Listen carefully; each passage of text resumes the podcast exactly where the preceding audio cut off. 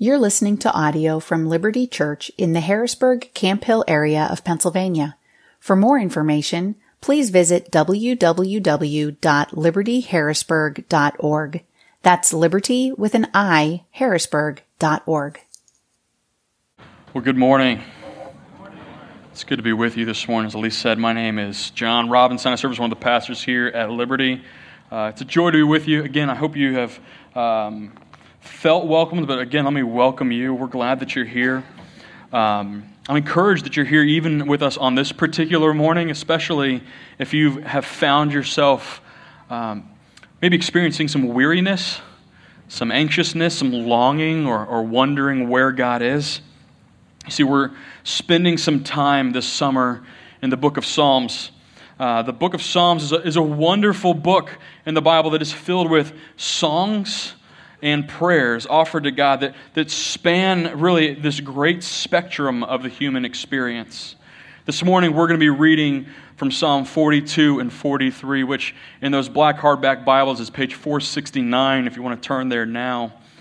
Uh, this psalm both seeks to, speaks to, and instructs the downcast soul to hope.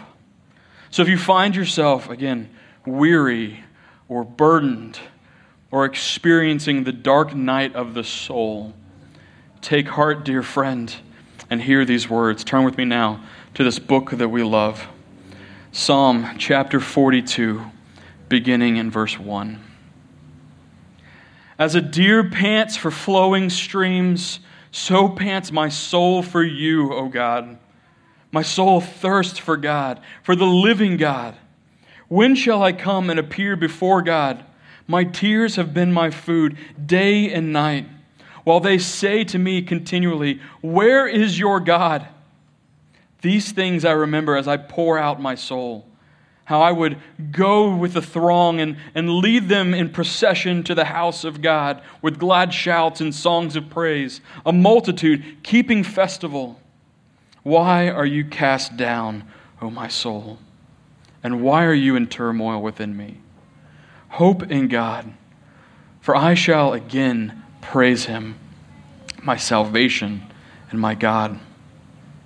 My soul is cast down within me. Therefore, I remember you from the land of the Jordan, and from Hermon, and from Mount Mizar.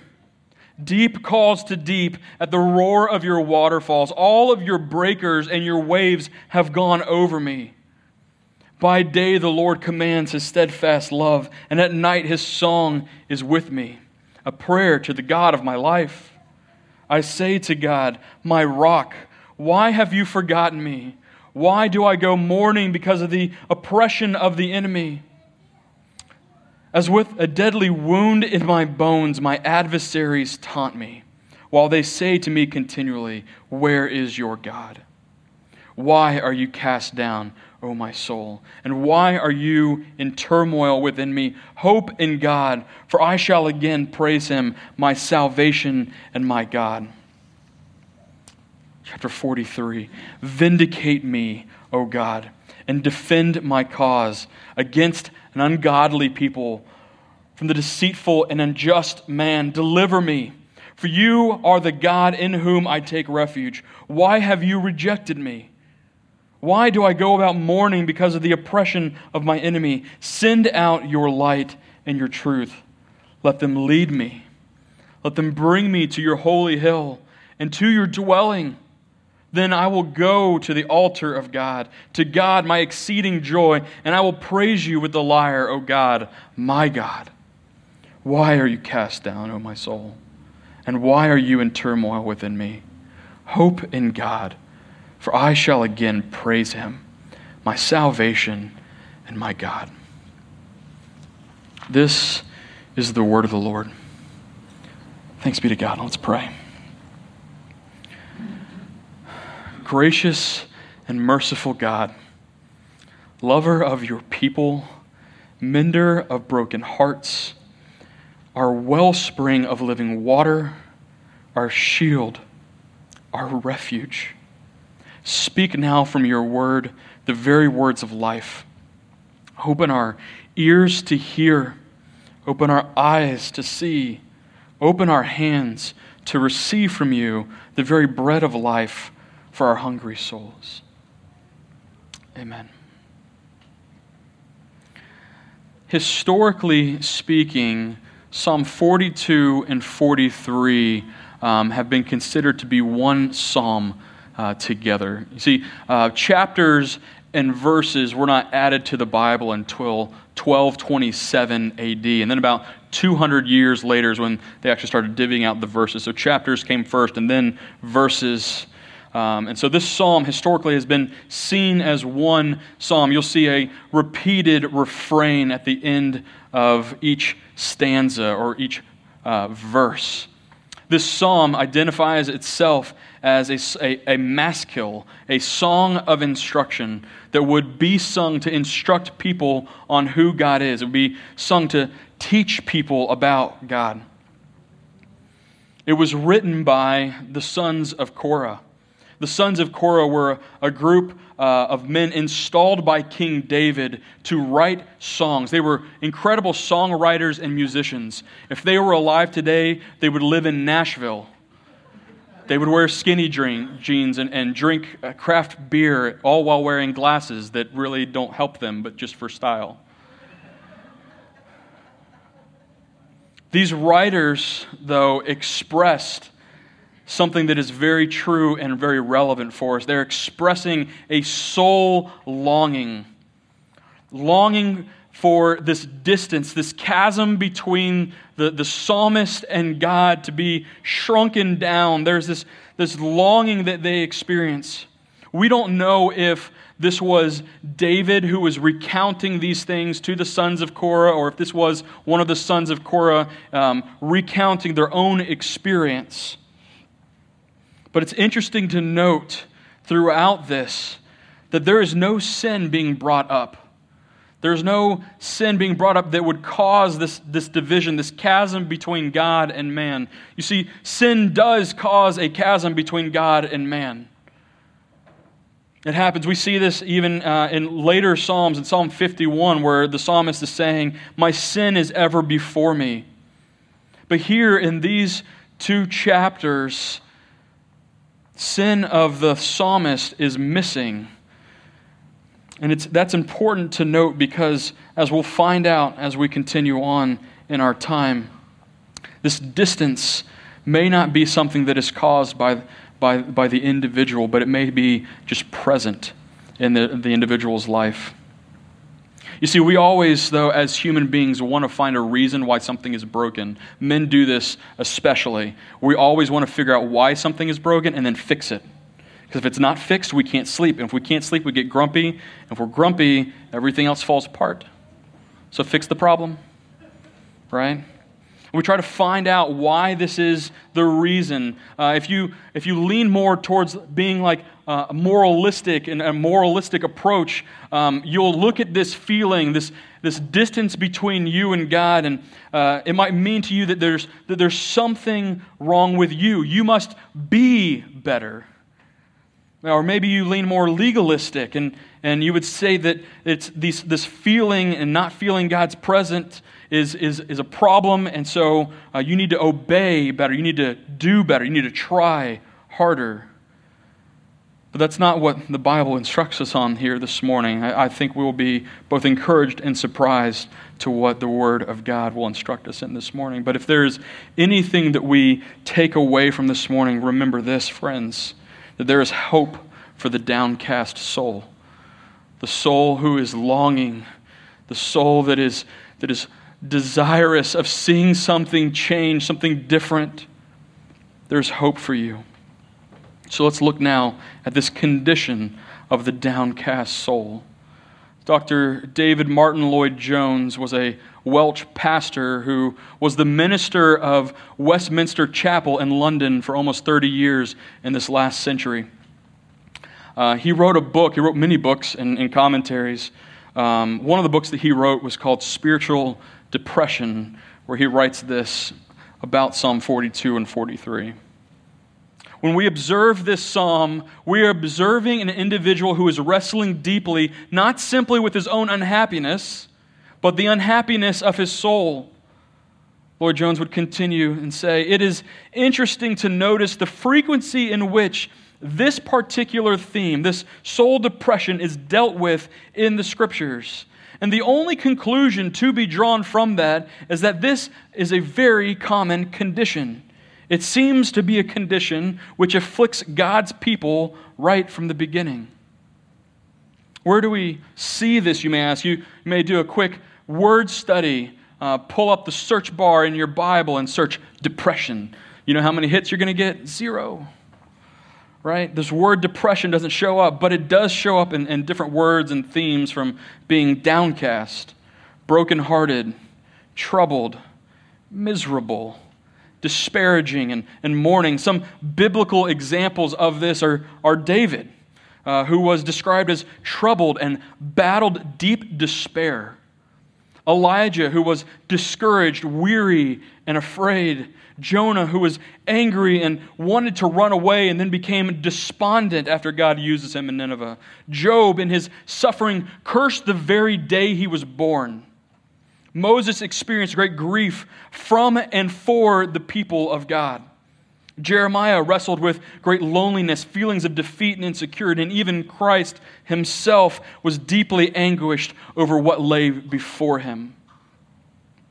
Some extra biblical examples, maybe favorite preachers of yours. Uh, for me, one of those examples of men who suffered deeply with depression is Charles Spurgeon. Additionally, the, the psalmist, the church planter, and evangelist Charles Wesley. And then maybe some of you, one of your favorite authors, C.S. Lewis, also battled with this depression of the soul.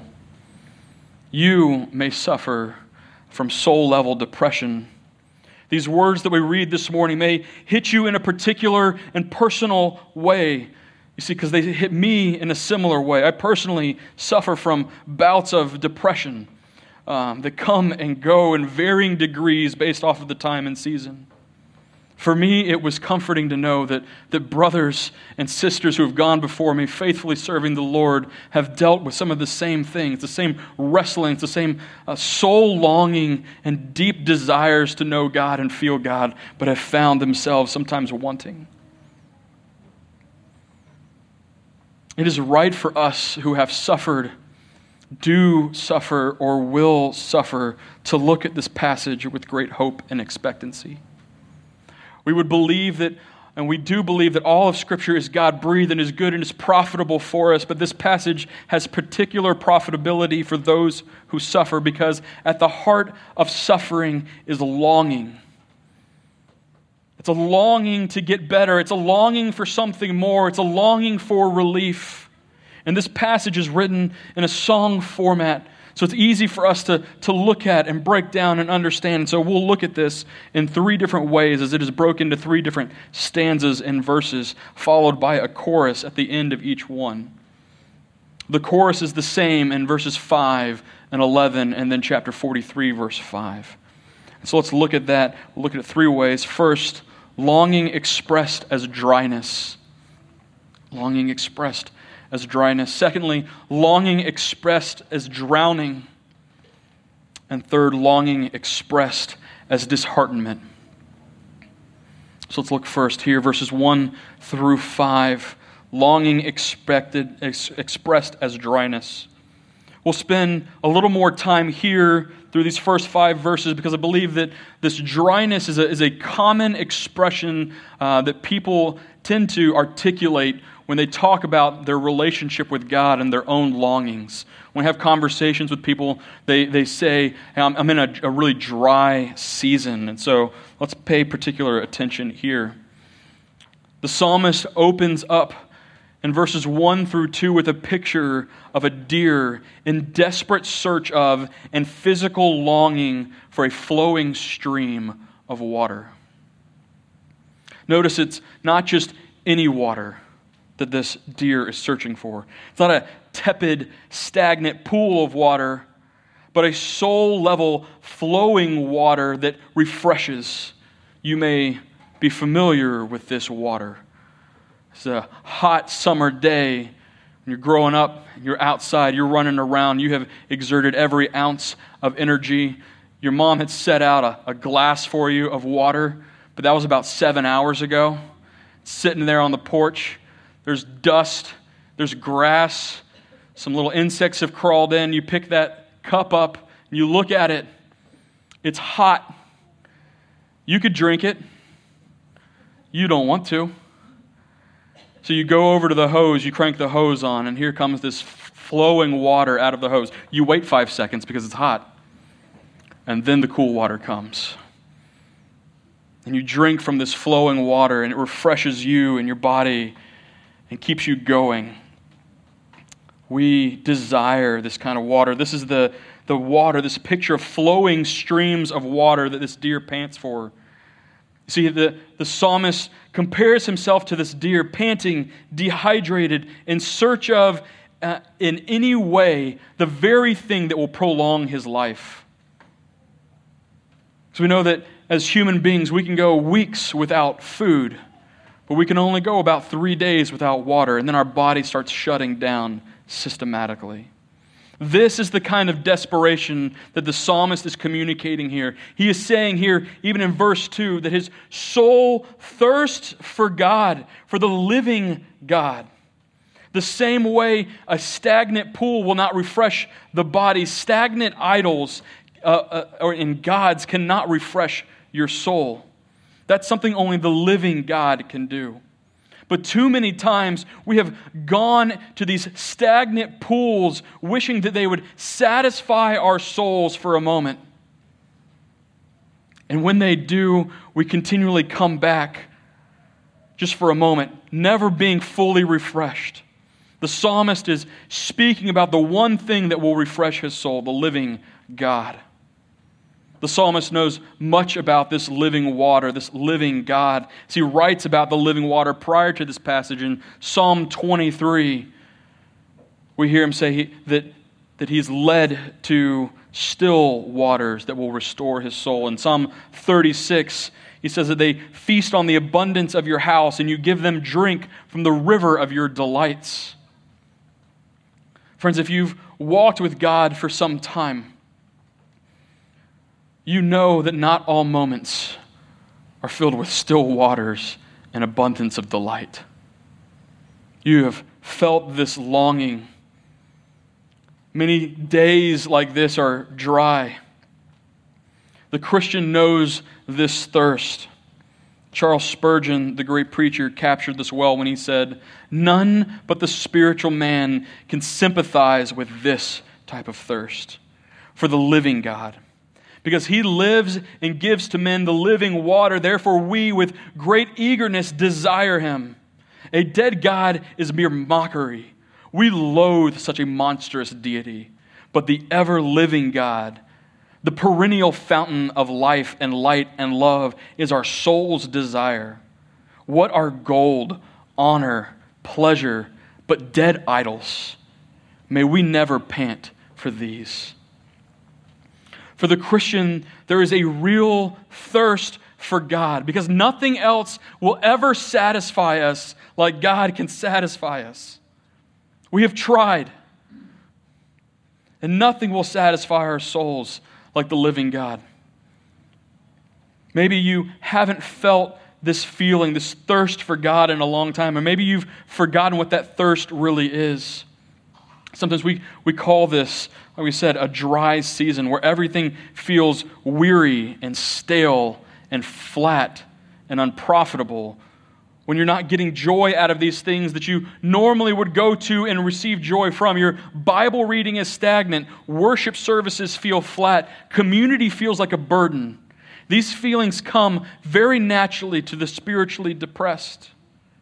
We imagine that the, the cause of this right? When we're trying to find the, the issue, the cause of this might be physical or emotional or psychological. But rarely do we ever attribute this kind of depression to a spiritual issue, a soul issue. In many ways, we want to believe this ontological argument of monism or physicalism, where we don't consider the fact that we are dualistic in who we are. We are both body and soul. And just like your body needs to be cared for, fed, and rested, so too your soul needs to be cared for, fed, and rested. And we see in verse 3 that this now has a fit, is physically manifesting itself in the psalmist. It says, My tears have been my food day and night. He has stopped eating.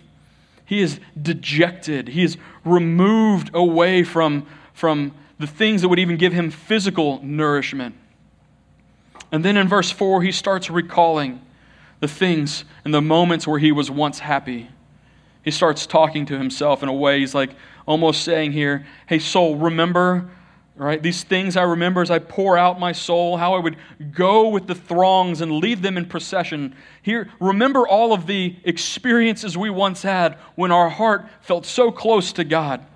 He's confessing his soul, his desire. He's looking at this in a moment of self reflection and want.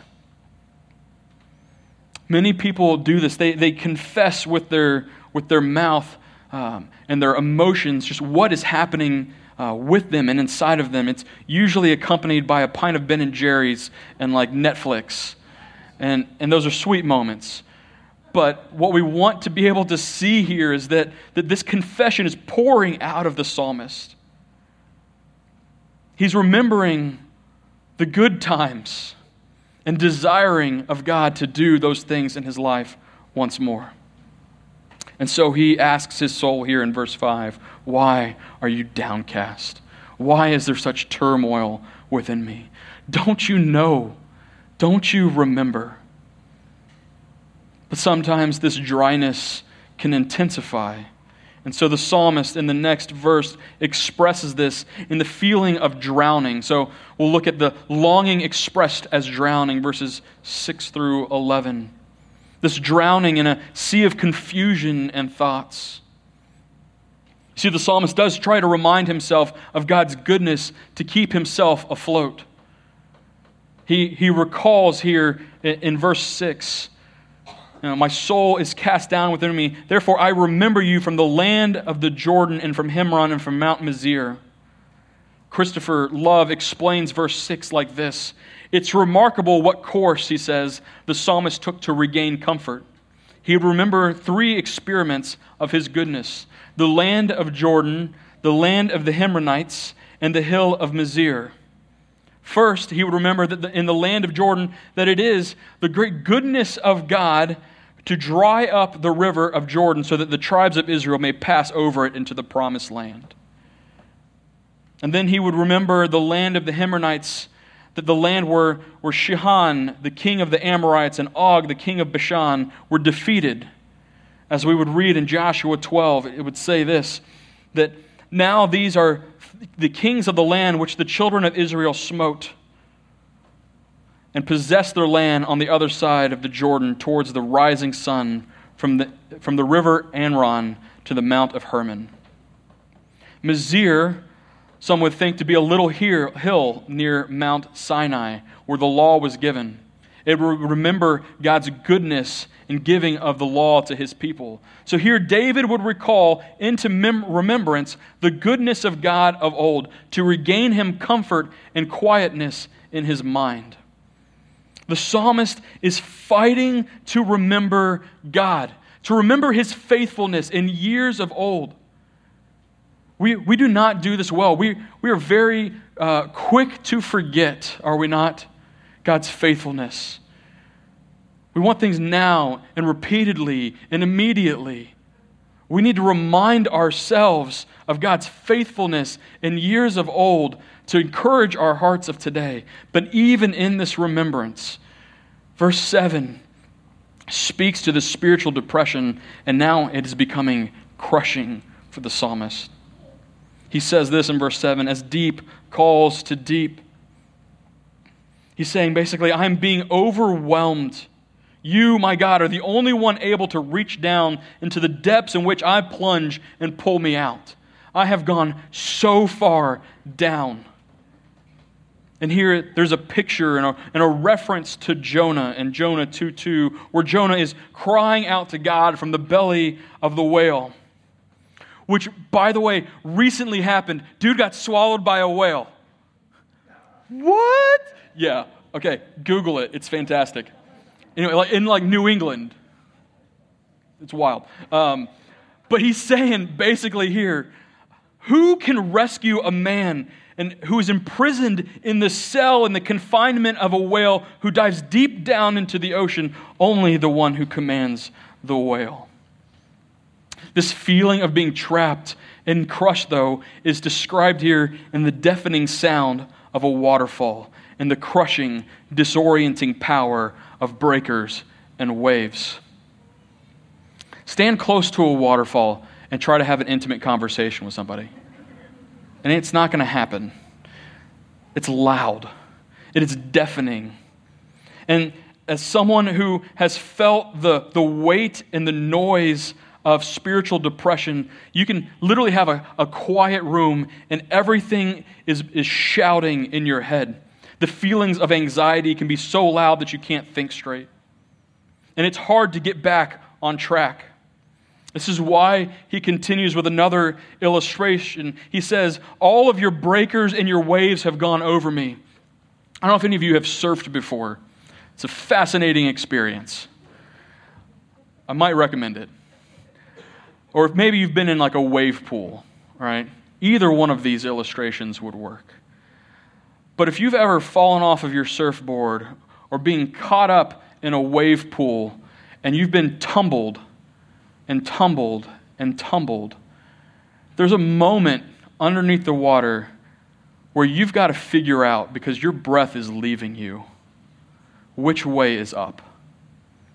Especially in the ocean where the water is not clear and it's salty. Opening your eyes to figure that out, it's, it's nearly hopeless because all of the water is being mixed together and churned.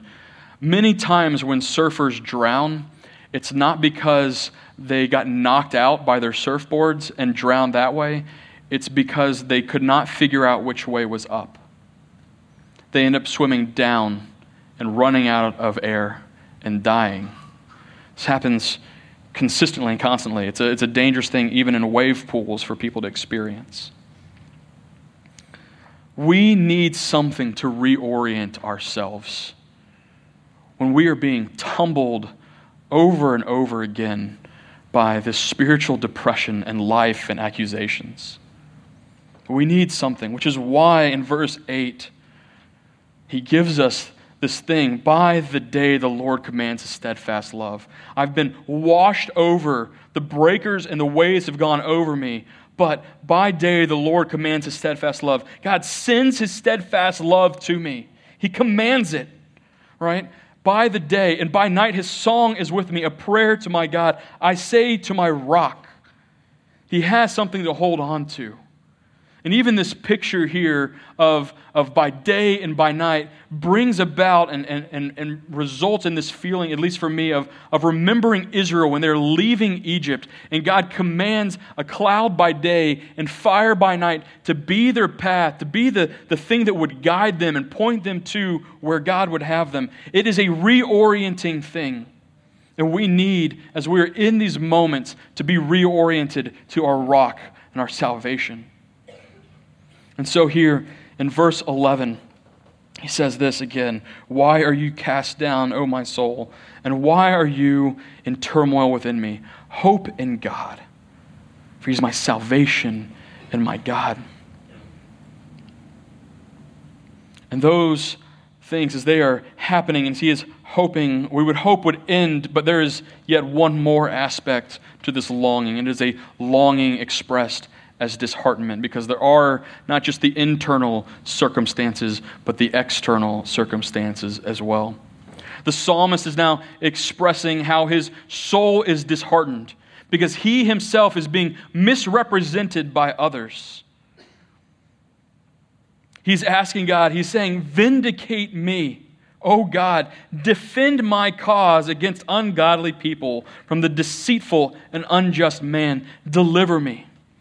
If this were David, we could understand what is happening here as he is being chased out of Jerusalem into the wilderness by his own son Absalom, who is accusing him and vilifying him to the other people. There were accusations arising. You see, people can become very opportunistic when people are down. Uh, blame is made, accusations can come and happen. So the psalmist is asking God, I can't defend me. You have to defend me. God, show up and prove that what they're saying isn't true.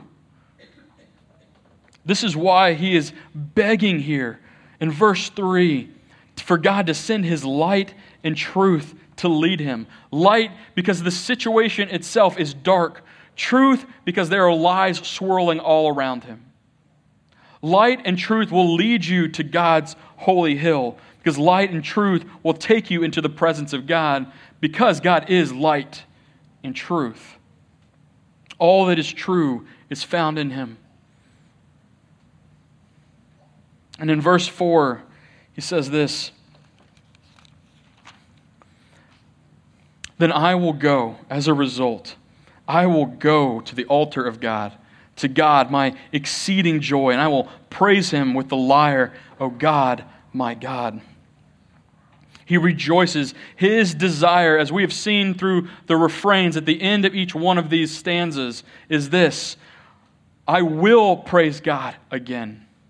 I will praise God again because He is my salvation and my God. So, what do we see here? What encouragements can we find for the downcast soul, the dry soul, the drowning soul, the disheartened soul? How does the Bible inform us to seek treatment, if you will, for our condition? Three things. First, pour out your soul. Pour out your soul. Get in touch with what's happening in your heart, in your mind. Get in touch with what you're feeling. Throughout this psalm, we see the psalmist confess some heart level things. We see him admit his thirst and need for God. We see him admit his doubts that God is even there. We see him say to God, It feels like you're not here. I know you're here, but it sure feels like you're not. He names it, he writes it down. So many times, as we, uh, if, you, if you battle through some spiritual depression and anxiety, the, the noise gets so loud. Again, like, like this waterfall can get so loud and, and seem so overwhelming. When in fact, what we need to do to quiet our mind and quiet our heart is to name the things, write them down, confess the things, look at it, observe what the doubts are, observe where we're, where we're needing God Write these things down, confess these things, put them out there. Pour out your soul. It's also good to do this in community, to pour out your soul to a friend and a brother who will love you or a sister who will love you well. Secondly, self dialogue. Talk to your soul. Talk to your soul. The chorus, verses 5, 11, and 5, are all the psalmist talking to his soul, instructing his soul I know for me, when depression hits heavy, there is an inordinate amount of self talk. Like I'm letting my brain just kind of go and go and go. I'm th- sitting with my thoughts all the day long. But um, Dr. Uh, D. Martyn Lloyd Jones says this in his book, and I'll read this excerpt from Spiritual Depression. He says this Have you realized that most of your unhappiness in life is due to the fact you are listening to yourself instead of talking to yourself?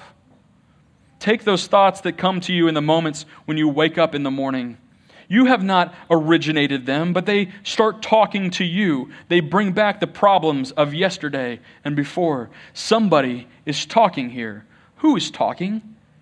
Yourself is talking to you. Now, this man's treatment was this. Instead of allowing this self to talk to him, he is starting to talk to himself. Why art thou downcast, O my soul? He asked. His soul has been depressing him, crushing him. So he stands up to his soul and says, Self, listen for a moment. I will speak to you. The main art in this matter of spiritual living is to know how to handle yourself. You have to take yourself in hand. You have to address yourself. You have to preach to yourself. You have to question yourself. You must say to your soul, Why are you cast down? What business do you have to be disquieted? You must turn on yourself.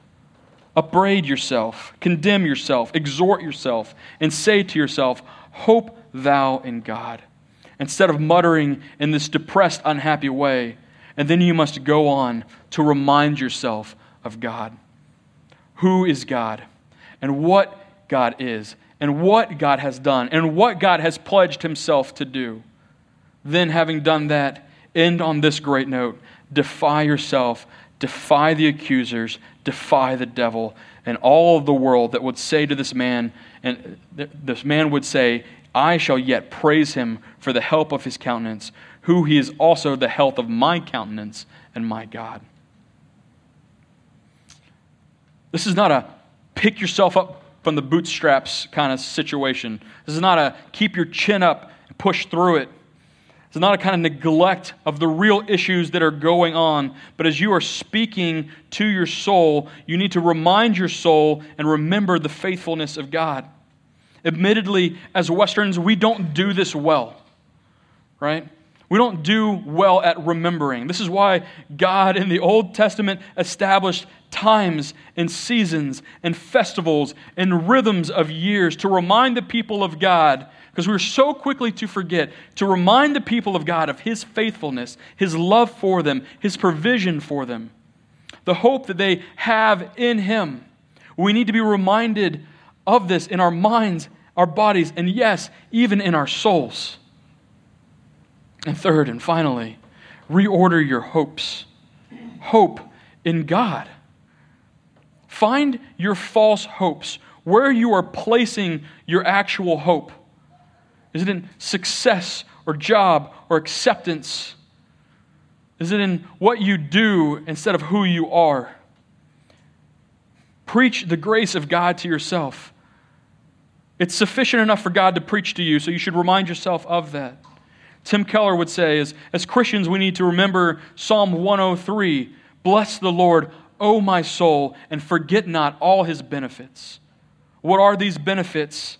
Think about this. Think about your justification. Your guilt is removed. Your sanctification, the fact that you are not stuck where you are, but you can change. Remember your adoption, that God loves you as his son and daughter, that you have everything that is his. Remember your future resurrection, so do not be afraid of aging or dying. Remember the love of God. Have confidence in this life. Hope in God because soon you will praise him again. Look to Jesus, brothers and sisters. Look to Jesus. He really experienced what Psalm 42 and 43 is even alluding to.